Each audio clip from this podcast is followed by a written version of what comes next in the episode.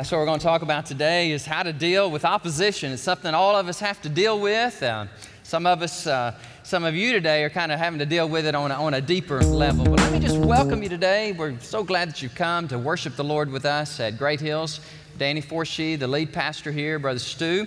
Uh, Stewart was up here earlier welcoming you guys. And uh, so let me add my welcome. And if you are a guest, a first time guest, and I know we have uh, folks like that because I just was able to meet some earlier. In your worship guide, there's a little registration card. If you'd be so kind to fill that out, and you can drop it in the offering plate. Let this be your uh, let this be your gift to us today, your offering to us today.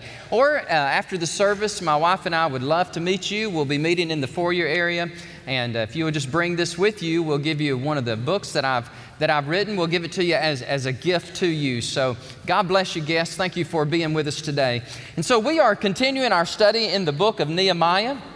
And last week, as you recall, I was so excited about this message, and I felt like, um, well, I just felt like the Lord said, don't preach that today. And so we had a we had a good time in the Lord. If you weren't here last week, we had uh, some testimonies and we just had a, a, sweet time of worship. But today we're going to get back into the study of God's Word. And so uh, we're going to be looking at Nehemiah chapter 4, and we're going to look at verses 1 through 9. And he's going to give us some very practical ways how you and I, even though he lived 2,500 years ago, Nehemiah, the cupbearer, who was a person who tasted the wine and the food for King Artaxerxes in 444 BC, many years ago in another place, Persia.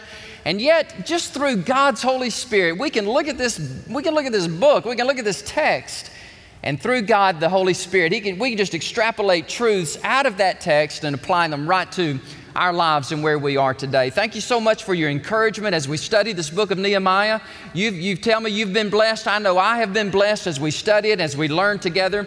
So today we're going to talk about dealing with uh, opposition, dealing with discouraging events or people or circumstances that come into our lives. I don't want you to raise your hand, but just, just let me ask you this question Are you dealing with something today that's just larger than you? It's just prodigious. It's it's almost like larger than life. And there's a temptation to say, God, I think maybe you've even met your match on this one because I am just up against a wall. I'm up against a difficult person at work. I'm having some difficulty at, at my school or in my finances or in my marriage or my job, my employment. And God, I just need a word from you. God, I need you just to open up the heavens and come down and speak to my heart and encourage me. Well, I just want you to know something. You're in the right place. Praise God, you're at the right time. And I really believe the Holy Spirit wants to speak to you and, and help you move out of a place of discouragement and opposition to a place of joy and to a place of victory. You know, sometimes we, we get ourselves in trouble because of things that we do that are wrong, and I get that. And we make mistakes and we commit sins, and we have to, we have to live with the repercussions of that, the ramifications of that. It's almost like we, we invite that upon ourselves. And when we do that, listen, God is still God. He's still a God of grace and mercy. He can forgive us and cleanse us. But sometimes, see if you can relate to this, sometimes we are faced with this impregnable force, this wall of, of difficulty, and we really didn't do anything wrong. And that may be some of you today. You haven't done anything wrong. In fact, you could be you've done everything right and it's gotten you in a difficult place. And that's what happened to Nehemiah.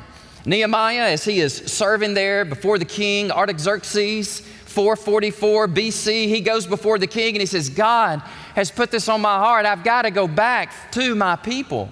Uh, uh, our people are in a desperate way. O king, would you grant me the permission? Would you allow me to leave this very prestigious occupation? I love my vocation. I love being your cupbearer, and it is a, it is a very well paid job, a blessed job, but I, I just can't be here in luxury and in pleasure and be blessed when my people are in such a difficult, desperate plight. And so, as we looked a few weeks ago, just kind of bringing you up to speed, kind of where we are in Nehemiah. And so, Artaxerxes says, Okay, Nehemiah, I will grant you this. Go back to your people and go do what it is that your God has placed on your heart to do. And so, Nehemiah, you just see the joy, the just the, just the spirit of excitement. And so he, he packs up his belongings and he travels. It takes him about four months to get there as he leaves Persia in the east all the way almost to the Mediterranean Sea in the west. And he lands there in Jerusalem.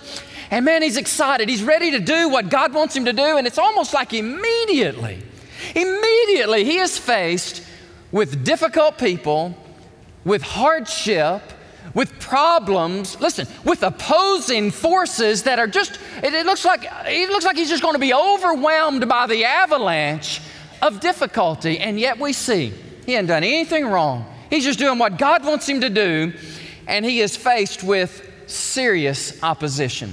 So you may be here today saying, Well, that's me, Pastor Danny. I, I feel that way. I'm really trying to, I'm really trying to take our marriage to a, to a different level and, and let Jesus be the center of our marriage, or I'm, I'm really trying to represent Christ well in my job, or I'm, I'm really trying to be a good neighbor, or I'm, I'm really just trying to reach out and do whatever it is God wants me to do. But it seems like every time I try to do that, I'm just opposed, vehemently opposed. Well, today, you're going to be blessed. You're going to be encouraged. I think as we just read the sacred text, and the Holy Spirit just begins to speak and wash over us with waves of liquid love and encouragement.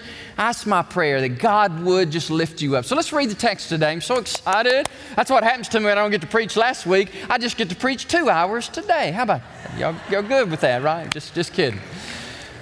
And so it happened. Oh, but so happens.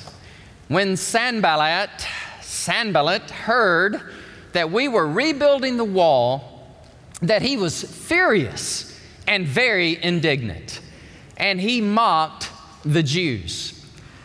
And he spoke before his brethren and the army of Samaria, and he said, Now I want you to notice something in this text. Now, Sanballat, he is an opponent of Nehemiah. He is, I believe he's jealous. I believe his, he has his eyes on the prize. He wants to be the governor of Jerusalem. And so he begins to, with great antagonism and indignance and, and fury and anger, he's going to pose five diabolical questions that are meant as psychological warfare to try to discourage Nehemiah and all the builders. They're ready, they're, they're ready to work, and here comes the opposing force of Sanballat. You can count them. There are five derogatory, derisive questions. Watch this. What are these feeble Jews doing? Will they fortify themselves? Will they offer their sacrifices? Will they complete it in a day? Will they revive the stones from the heaps of rubbish, stones that are burned? Now, Tobiah, his cohort, his colleague of opposition, comes in, the Ammonite. He's standing beside Sanballat, and he said, No, no watch this. You, you're talking about just mean. I mean, some people have the gift of meanness. You know what I'm saying?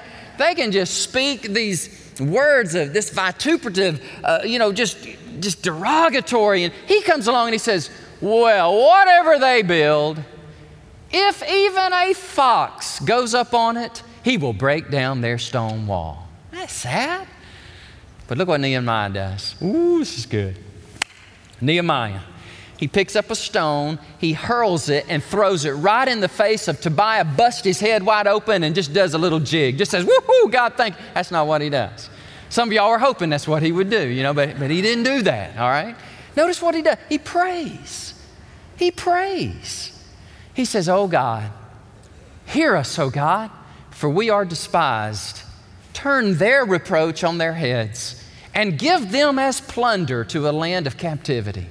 Do not cover their iniquity and do not let their sin be blotted out before you, God, for they, God, they're mean. They have provoked you to anger before the builders. Look at verse 6, another great response to opposition. Not only do you pray, but you just keep on, you persevere. So we built the wall. I love that. We kept on building the wall. Hand me another brick. Amen. Here, here, let's go. And the entire wall was joined together all the way up to half its height for the people. Man, such a powerful text. Listen to this. For the people, they had a mind to work. Now, what happened when Sanballat, Tobiah, the Arabs, the Ammonites, and the Ashdodites, when they heard that the walls of Jerusalem, when they were being restored and the gaps were beginning to be closed, they became very angry. And all of them. That's, that's, pretty, that's pretty encompassing. All, you know, in Hebrew, all, you know what it means? It means all. You know, it's just really profound. All of them, all the conspirators, all the antagonists, all of those with that malevolent, mean spirit, all of them came together and they were going to attack Jerusalem and create confusion. Now look at verse 9. This, this tapestry of, of prayer and perseverance. Eh, opposition comes, how do we respond? We pray, we persevere, we keep going. I love verse 9. Look at this. Nevertheless, we made our prayer to our God, and because of them, we set a watch against them day and night. I read just a couple weeks ago about this pastor. His name's Pastor Lee. And Pastor Lee was on the fast track to become an executive in Microsoft. In fact, he was working his way up the ladder, he was doing phenomenally well. He had a, a, a high into the six figure salary, annual salary. He had 16,000 shares of Microsoft, okay? Can you imagine how much money that let, let me go ahead and tell you how much money that was. Millions, plural. Millions of dollars. Young guy, young guy, on, on his way doing, and then he said, You know what? I, I think God's calling me to preach. And I, I, believe maybe I ought to give this up and surrender to the call of God on my life to be, watch this, a church planter. Can, can, I tell y'all how much church planters make? It's not much. Okay, it's, it's not millions and it's not up in the six digits. And you know what this guy did? He did exactly that. He said, Lord, I am walking away. When I first read the story, I thought, okay, well, he's walking away from the six figure uh, income, but he still has the millions of dollars in stock options. I'm just being real with you, okay? I'm just thinking, well, it was a sacrifice, but it wasn't that big, you know, of a sacrifice. Well, guess what? Microsoft said if you don't stay for a certain amount of time, we're relinquish- you're relinquishing that. You're not going to get any of the money from those stock options. And that's exactly what happened he started making $26,000 a year. Now, I can, I can, just imagine the ridicule. I can ma- imagine the opposition. I can imagine people going to him, Have you lost your ever loving mind? To be a pastor, a preacher, a church planter, and you're walking away from all of that. And here's what Pastor Lee said He said, Oh God, would you give me a soul for every one of those stock options I gave up? Last I checked, his church is running 6,000 people and they are just blowing and going.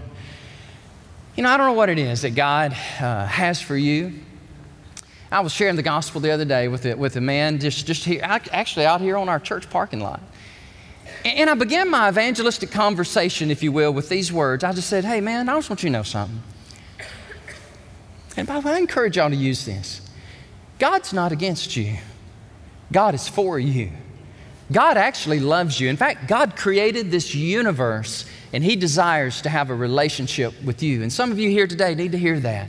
You need to be encouraged and you need to know that God has placed with you, in you a dream, a, a vision. Uh, Anna, you and Catherine and I were talking earlier at the coffee shop, and Catherine's like, God's put this dream in my heart, and, and, and, and yet I get so discouraged. Just like the enemy just comes and wants to. Hey, listen to me, guys. That's his job. He's very good at it. He loves to discourage you. He loves to depress you. He loves to push you down. But the Holy Spirit of God, He likes to lift you up. He likes to bless you and encourage you and come alongside you and say, with God, all things are, anybody? Possible, right? Okay, so today the text, I, I want to get into it with you and just study uh, just two things. First of all, the reality of opposition. It is real. It is very palpable in this text. You, you can't read Nehemiah chapter 4 and, and not just be going, wow, there are some opposing forces. There are some opponents to the good work that Nehemiah is trying to do. And then, secondly, we're just going to look for a few minutes at how to respond. I mean, how do you really respond when your back is against the wall or your opponents are right in your face? How do we how do we get through it? How do we respond? Well, let's walk through the text just a little bit this morning. In verse 1, we looked at Sanballat. He is furious. He's in, indignant. Can I just say it like this? He is spitting nails mad. He is so angry that Nehemiah has come from the east. He's going to become the governor here in Jerusalem. And Sanballat says, I'm going to do everything in my power. And we read it a moment ago. Those five derogatory, derisive questions meant not to encourage. I mean, these rhetorical questions were not meant to build up Nehemiah whatsoever. They were meant to tear him down. And, and he has this, uh, Sanballat has this courage about him. In my mind's eye, I see the army, the Samaritan army around him. And I see him just kind of taking front and center. I kind of think he likes it like that. Y'all know anybody like that? Just, it's all about me. I'm God's gift to the world, God's gift to creation. Here I am. And, I, and he just starts, he just hurls these insults. And he just begins to rebuke and ask these questions. And then his little colleague comes along, Tobiah. You know, he says, even if a little fox, a fox were to trample across your little wall, it would come tumbling down. A fox, how much does a fox weigh? Come on. I mean, a fox weighs a few pounds exactly. This, this wall is so feeble, so frail. You, you guys really think y'all going to build this wall? I mean, even if a fox were to go to the top of the wall, it would just come crashing down. And I, I can see Nehemiah and the guys going, you know, I, well, you know, I, that's kind of tough, Lord. I, I, I, you can just sense it. And that, that's what they meant it to be. They meant it to be uh, hurtful. You, you know, it, to the degree of the possibilities and the victories will be the commensurate degree of the opposition.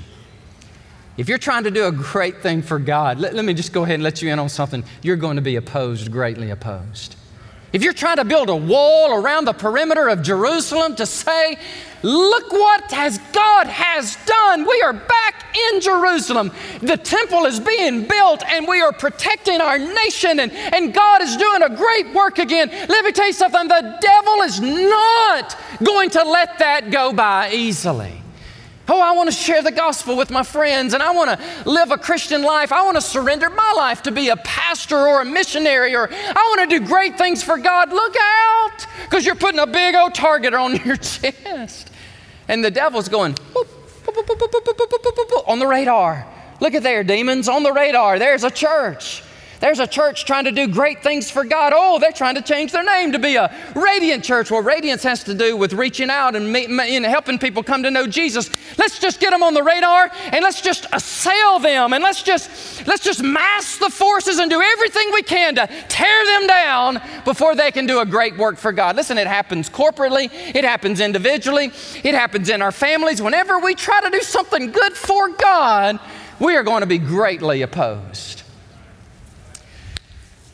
And that's what we see in our text. And you, read it and you almost get discouraged when you say, well, look at verse 7 that misery loves company. And they all just kind of encircle Nehemiah and his builders. And, and they're just going, yes, all of us, we're here to create confusion, verse 8 says.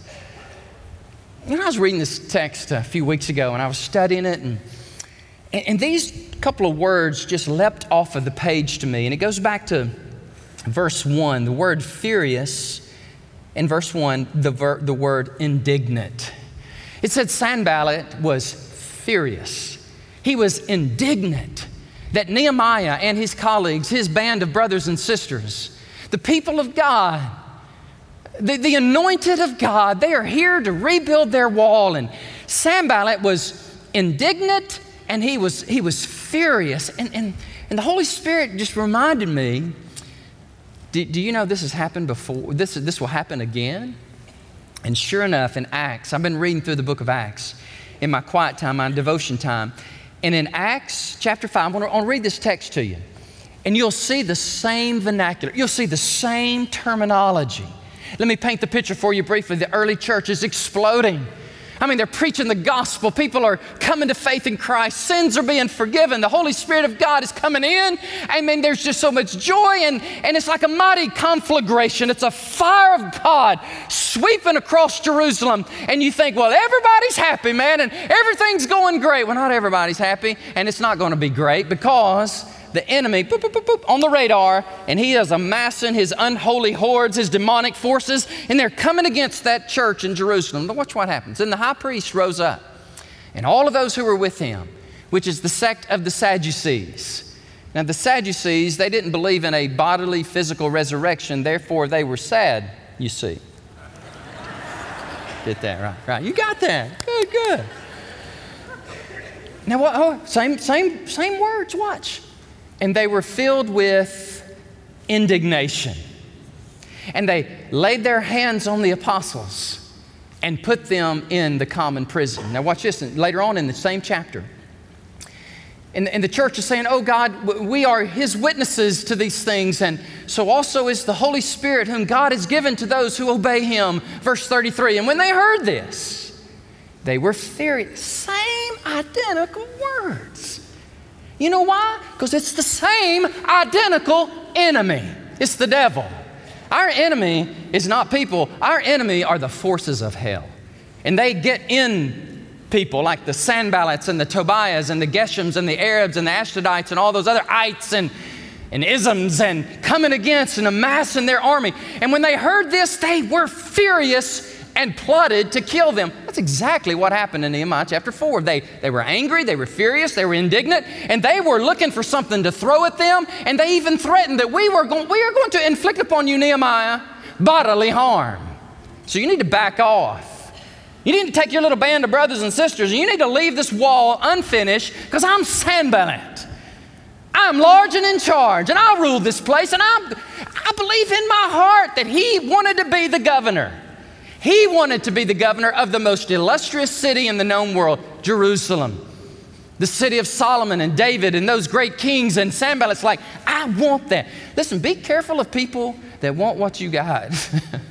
be careful of, of the green eyed monster of envy, and they will go to no, they, they know no limits to the hurt and to the pain they will inflict upon you. But praise God, let me encourage you with this. Hmm? Greater is He that is in us than he that's in this world. And I'm so glad for that. I'm grateful to God for that, his promises. Amen. As we're dealing with the reality of opposition, let, let me give you one more good cross reference. If you're taking notes, write down 2 Corinthians 10 4 and 5.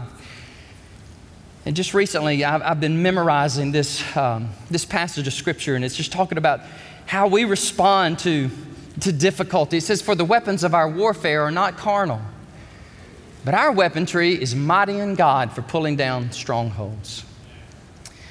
Casting down arguments and every high thing that exalts itself against the knowledge of God. Watch this bringing every thought into captivity to the obedience of Christ. The weapons of our warfare are not stones, they're not ammunition, they're not cannons, nuclear bombs. We've got something far greater than that, church. Watch this. We have prayer. Okay? We bow our knees. We can do many things after we pray, but we can do nothing of substance until we pray. Okay? So watch what Nehemiah does. I mean, he he just responds in such a sublime, stellar way. And I know it's 2,500 years removed. But God's the same yesterday, today, and forever. And, and if God can use Nehemiah and God can use the children of Israel then to do great and mighty and awesome things for Him, then, then that same God, through the power of the resurrected Christ and the Holy Spirit, ooh, listen, he can do great things through us, through our church, and through our witness and through our testimony. So, number two, the responses. We're just going to look at how they responded in a little bit of detail. They responded to the opposition, number one, through prayer. And, and A, pray, you see it in verses four and five. Uh, you, you, see the inclusive plural pronouns, our, we, in verse 4 and 9. They're, they're gathered together in unity. And if you can recreate this picture in your mind's eye, I mean, these guys are ready to work and they're ready to serve God and build the wall, and yet they're just this cascade of boos, just, just roaring out of the Sumerians and, and the Geshems and the Arabs and the Tobiahs and the Sanballats, and they're just like, You can't do it. It's impossible. You'll never build this wall.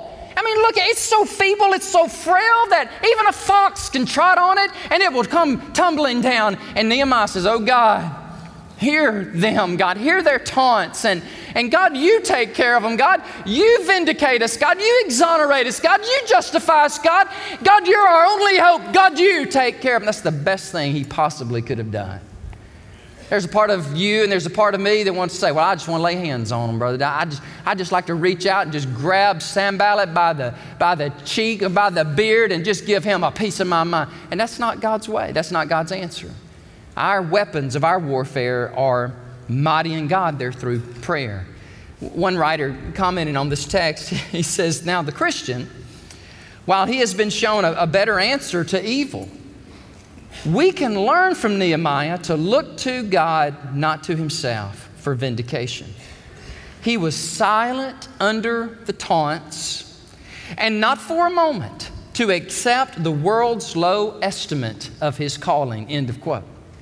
He's going to respond with prayer. Howard Hendricks, wonderful Bible theologian teacher, said this very, very quickly, very succinctly, very powerfully where prayer focuses, power falls. Where prayer focuses, the laser of prayer focuses, the power of God comes and falls. In verse 6, it's just so good. If you're there in your text, if you have it again, look at it. It says, And so we prayed and we just kept on building the wall because the people had a mind to work. I love that little phrase. They had a mind to work. They, they didn't just talk about work, they didn't just dream about work, they just didn't debate or parse uh, ergonomics or the ability to work. Praise God, they just worked. Part of their work was to pray, say, God, help us. And then as Chuck Swindoll in his little book says, hand me another brick.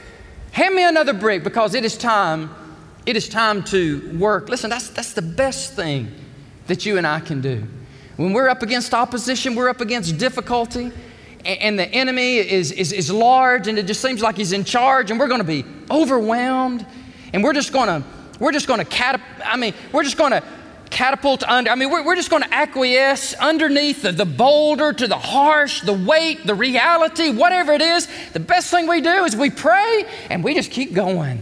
Just keep walking. Just keep being obedient to what God has told us to do as a church, as your family, as an individual follower of Christ.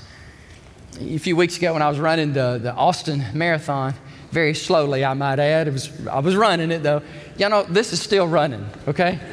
this, this, this is about all I could get at, at, toward the end. It was just, it was hard. And somebody had a t shirt on in front of me with a slogan, and I got excited. Now, by the way, you, you run in Austin, you're going to see some strange stuff. I mean, there are people out there with pizza and beer for the marathon runners. I'm like, no, thank you, you know, uh, or here, have this or have that, and all kinds of signs and, and, and crazy stuff, you know. Hey, you keep, keep running. If Trump can run, anybody can run. I mean, just all kinds of stuff. I mean, just like, where, where, where, does, where does that come from? You know, I'm just like, but there's this t shirt. This, this guy, he's running, he's like 12, 1 o'clock. And here's what he said. Here's what the t shirt said. He said, Let one day be today. Let one day be this day. Well, one day I'll run a marathon. Oh, one day I'll get right with God. One day I'll help my marriage, or one day over there. He said, Let one day be this day. That's what the children of Israel did. They said, This day is the day the Lord has made. We're going to rejoice in it. We're going to pray to Almighty God as if everything depends on Him. And then we're going to work like everything depends on us. And by the way, guys, that is great spiritual coaching. That is great spiritual, didactic moments of teaching that you and I can just glean and appreciate. So let me wrap it up today by saying not only do you pray, but you also you persevere. You see it in verse 6. You see them keep on and persevering and, and working. But look at verse 9 one more time verse 9 says, Nevertheless, and by the way, that's just a word of resolve itself. We're opposed, we're hated. People say we're going to fail. Nevertheless, we made our prayer to God. Okay, number two, he's already, verses four and five, he already prayed to God. Now he's praying again. And because of them, because of our enemies, we set a watch against them, our enemies, day and night. So they prayed and they acted, all right? And next week, as, we, as I share this message with you on how to deal with discouragement, we're, we're going to look at how some of those guys would, they, they would build the wall with one hand and they had their sword in the other hand. Or they, they were, uh, some of them had their swords in the sheath and they were building the wall and, and they were doing what God wanted them to do, but they were using common sense and they were ready to defend themselves and their families. Okay? An article in the New York Times written by a man by the name of Safire, S A F I R E. William Safire wrote these words Oliver Cromwell, in the Battle of the Civil War of England in 1642, we believe that Oliver Cromwell is supposed to have been the first person who said these words to his troops Put your trust in God, my boys, but mind to keep your powder dry. And Safire goes on to write in this New York Times article, he says, We're not talking about talcum powder, we're talking about gunpowder.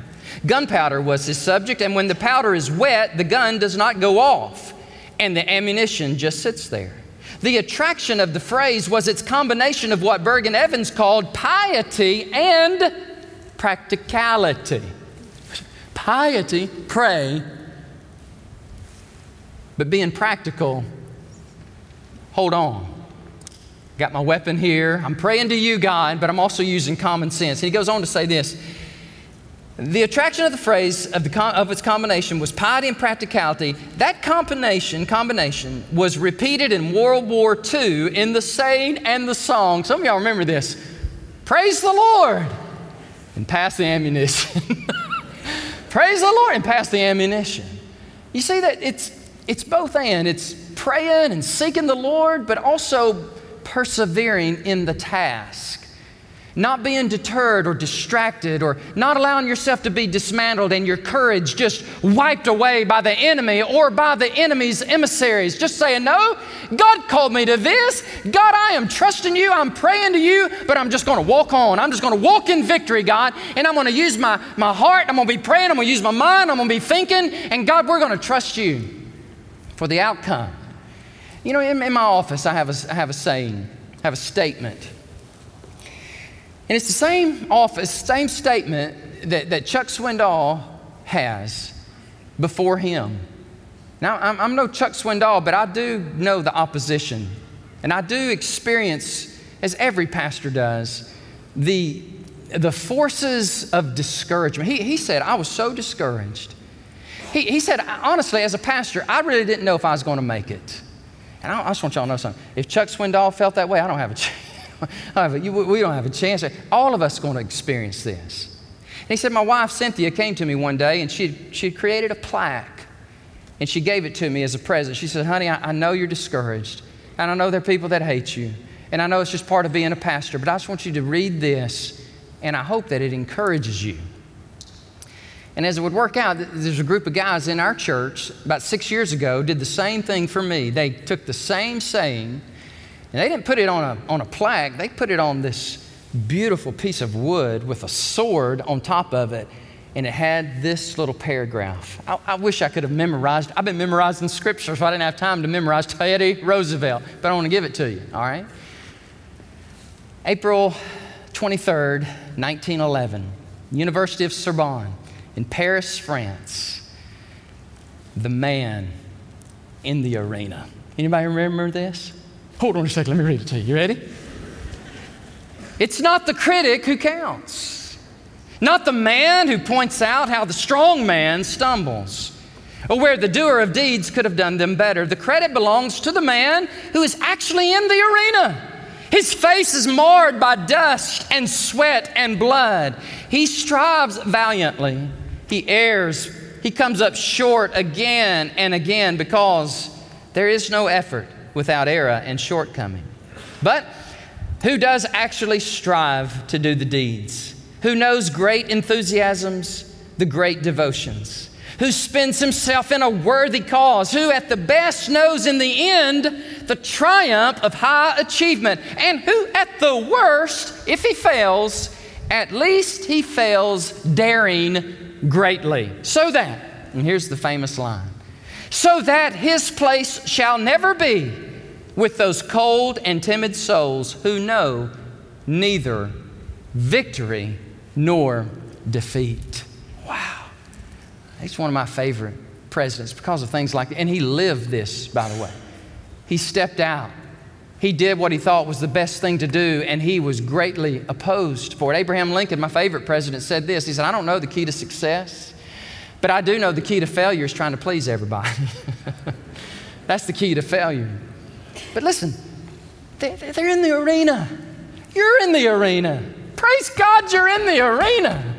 You got sweat trickling down your brow. Some of you have been grazed by the enemy and you're trickling down a little blood and you're, and you're weary and you're, and you're tired and you said, Oh God, please help me, oh God. I, I, I feel weak, Lord. I, I feel like I'm going to succumb to temptation. God, I don't want to dishonor you. God, I want to honor you. I want to honor my church. I want to honor my marriage. God, I want to do what you want me to do. And some of you are like, man, I'm just, I just feel like I'm going to be pressed down and I'm going to be absolutely overcome and opposed. Let me tell you something. No, you're not. God is with you. Jesus Christ lives in you. The Holy Spirit of God resonating in you. You will be victorious. Same power that rose Jesus from the dead lives in us. That's a power Nehemiah didn't know about. Come on. The power of the resurrected Christ, the Holy Spirit of God living in us. Yeah, Chuck Swindoll's right. It, 90, 100% of life, right? 100%. 10% is what happens to us, 90% is how we respond to it. And Dr. Caroline Leaf, Christian neuroscientist, a neurologist, been, been reading her. I don't agree with all of her, her theology, but I've been reading her and studying listening to her. And she, she said 70 to 90 plus percent of the physical ailments that we encounter are due to, uh, due to our minds, what we think and the cloudiness and the pervasiveness, and we just get focused on the, the evil and the depression, and, and it just weighs us down. And, and, and finally, it just weighs us down to the point that we're emaciated physically, and we, we find ourselves sick because we're just in this cloud, this funk, in this darkness. And she says, Do this. Do this. When that comes upon you and you're opposed like that, she goes, Here's what I encourage you to do pray and quote the Word of God. I said, Wow. He said, Man, who, who is that lady saying that? She's a neuroscientist, but more than that, she's a follower of Christ. And she said, I'm telling you, the power is in prayer and the power is quoting the Word of God. Do not be conformed, she said, to this world. Quote Romans 12, 2. But be transformed by the renewing of your mind so that you can prove what is that good and acceptable and perfect will of God. And then 2 Corinthians 10, 4 and 5, praise God, that's, that's where the power is. So let, let, me just, let me just close by saying this. It's not an accident that, that you're sitting right here, right, right now. You may be right over here, okay? You may be right here, here, here, here. Or you're listening on television and you're watching this broadcast or we're live streaming on the internet. Listen, it doesn't matter. It, you're here. And you're the one, like Nehemiah of old. You, you really, I know you're not perfect. My George, Georgette, your heart is pure. You really want to do the right thing. You know it. God knows it. Help me, somebody else knows it. And you're on the radar. But at least you're in the arena, right? At least you're willing to step out and say, God, I'll give it up. I'll give the six digits out. I'll give it all. God, whatever you want me. Yeah. Lord, whatever you want me to do, I'll do it. And when you start doing that, I mean, the applause of heaven is coming, and the enemy is amassing the forces of hell, and there's going to be a violent, a violent collision. And yet, and yet, that's really living, okay? That's really living. You're, you're, you're not among the timid souls who know neither joy, elation, the euphoria of victory, or, or, or the, or the harsh hardships of defeat. You're not like those timid, but you know it, and you're involved in it. So let me just encourage you with this. You're a follower of Christ. You've got everything you need, man, ma'am. You've got the Holy Spirit of God within you. Unleash Him. Just say, Holy Spirit, take this and pray and seek God and quote Scripture and, and, and mount up that arsenal. But if you don't know the Lord and you don't have a relationship with Him, ooh, let me talk to you just a second here, okay? Because you're wide open. You're wide open to the attacks of the enemy. And by the way, I'm just going to let you know something, let you in on a little secret. His, his desire is to kill you. He wants to destroy your marriage. He wants to destroy you, just like these people in Nehemiah chapter 4 who are seeking to destroy, just like the Sanhedrin in Acts chapter 5, they were seeking with fury and indignation and just vitriol and just this caustic, bitter, biting spirit that is just trying to sap the ever loving joy of God. It's trying to just take it out of you. Let me tell you something, friend. Let me tell you something very important. Hear my heart on this. If you don't know Jesus as your Lord and Savior, today's a good day too. Today's a good day to say, okay, God, I can't do this deal on my own. I know there's forces piling up against me, but you're greater. Jesus, come on out of heaven and come on into my heart. I want to believe in you today. Oh, I hope many of you will do that. Like I say, if you're here or TV or internet, what, wherever you may be, let this, let this gospel message resonate in your heart and say, Lord, I can't, but I know you can. God, thank you so much for today. Thank you for the Word of God. Thank you for every person that has come today, and I pray for them. Lord, I pray that you would just set captives free, oh God, those that are bound and hurting. And Lord, some are that way because of their own sin. And, and, and Lord, it's the repercussions and it's the hardship, hard reality that we do reap what we sow. But Lord, help them to realize that they don't have to live in shame. They don't have to live in the pain and the guilt. But God, they can be set free. They can be forgiven. Lord, would you forgive them? May they call upon the name of the Lord even now and be released and be encouraged and be brought into the family of God. And Lord, I do pray for the Nehemiahs, and we have many in this city. We have many in this church. And Lord, they're ready to work. God, they're ready to do what you've called them to do. And I, if I could just come alongside them, Lord, and just, just remind them listen, you can do this. God will help you.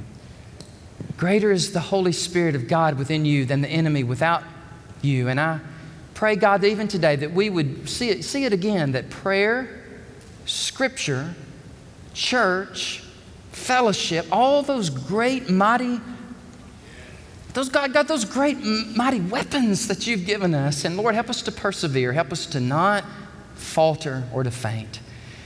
And Lord, I do just ask you to bless this invitation as we will stand in a moment. Church, we're going to stand and we're going to pray. And, and, with your heads bowed and with your eyes closed, I, we're going to do something a little, little different today, and I, I, I want to prepare you for it, okay? I don't want you to be shocked by it. But there's a dear, dear couple in our church that we are really praying for. And they know who they are. And we've, we've invited them to come at the, at the altar. He's one of our great deacons, one of our great servants, Bob Gorham. And we've already asked for his permission to share this and say this. He's been diagnosed with a hard, hard diagnosis of cancer. And so Bob's going to come, and his sweet wife Donna is going to come, and our deacons and their wives are going to just come, lay hands on them, and pray over them. So when you see that happen, church family, in a moment, don't, don't think something's wrong, okay? Just think something's really right. That this is the people of God, the church of God, the family of God. Listen, that's, that's one of the reasons why I'm so thrilled to be a part of a church because I have a family. And Bob told me the other day, he said, This is my, this is my family, Pastor. They, these are the people that pray for me. These are the people that I love so much. So, Bob and Donna, why don't y'all come on? Deacons, why don't y'all come? And I'm going to lead the church in prayer. And if you're here today and you want, you want somebody to pray for you, you want somebody to encourage you? Well, I'm available. Our pastors are available. Our deacon's going to be busy, all right? That's okay. Deacon's going to be busy.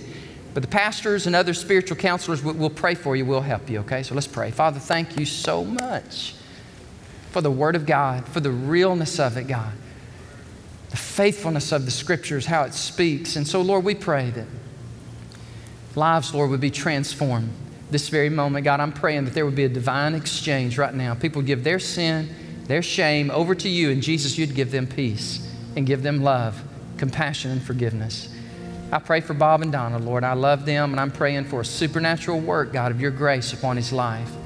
I pray, God, for other people that are here today that are struggling, maybe with cancer, or maybe, Lord, they're contemplating stepping out in faith, and yet they're so petrified with fear. The icy tentacles of fear wrapped around their zealous heart. And God, I'm praying for them in the name of Jesus Christ that you would set them free from fear. For God, you have not given us a spirit of phobia and fear, but you have given us a spirit of power, dunamis, power and agape, love, and a sound mind. So, Lord, as the church stands and as we pray together, Lord, bless Brother Terry, bless our praise team as they're going to be singing and leading us, and a bunch of us, Lord, we're going to be praying and we're going to be encouraging one another.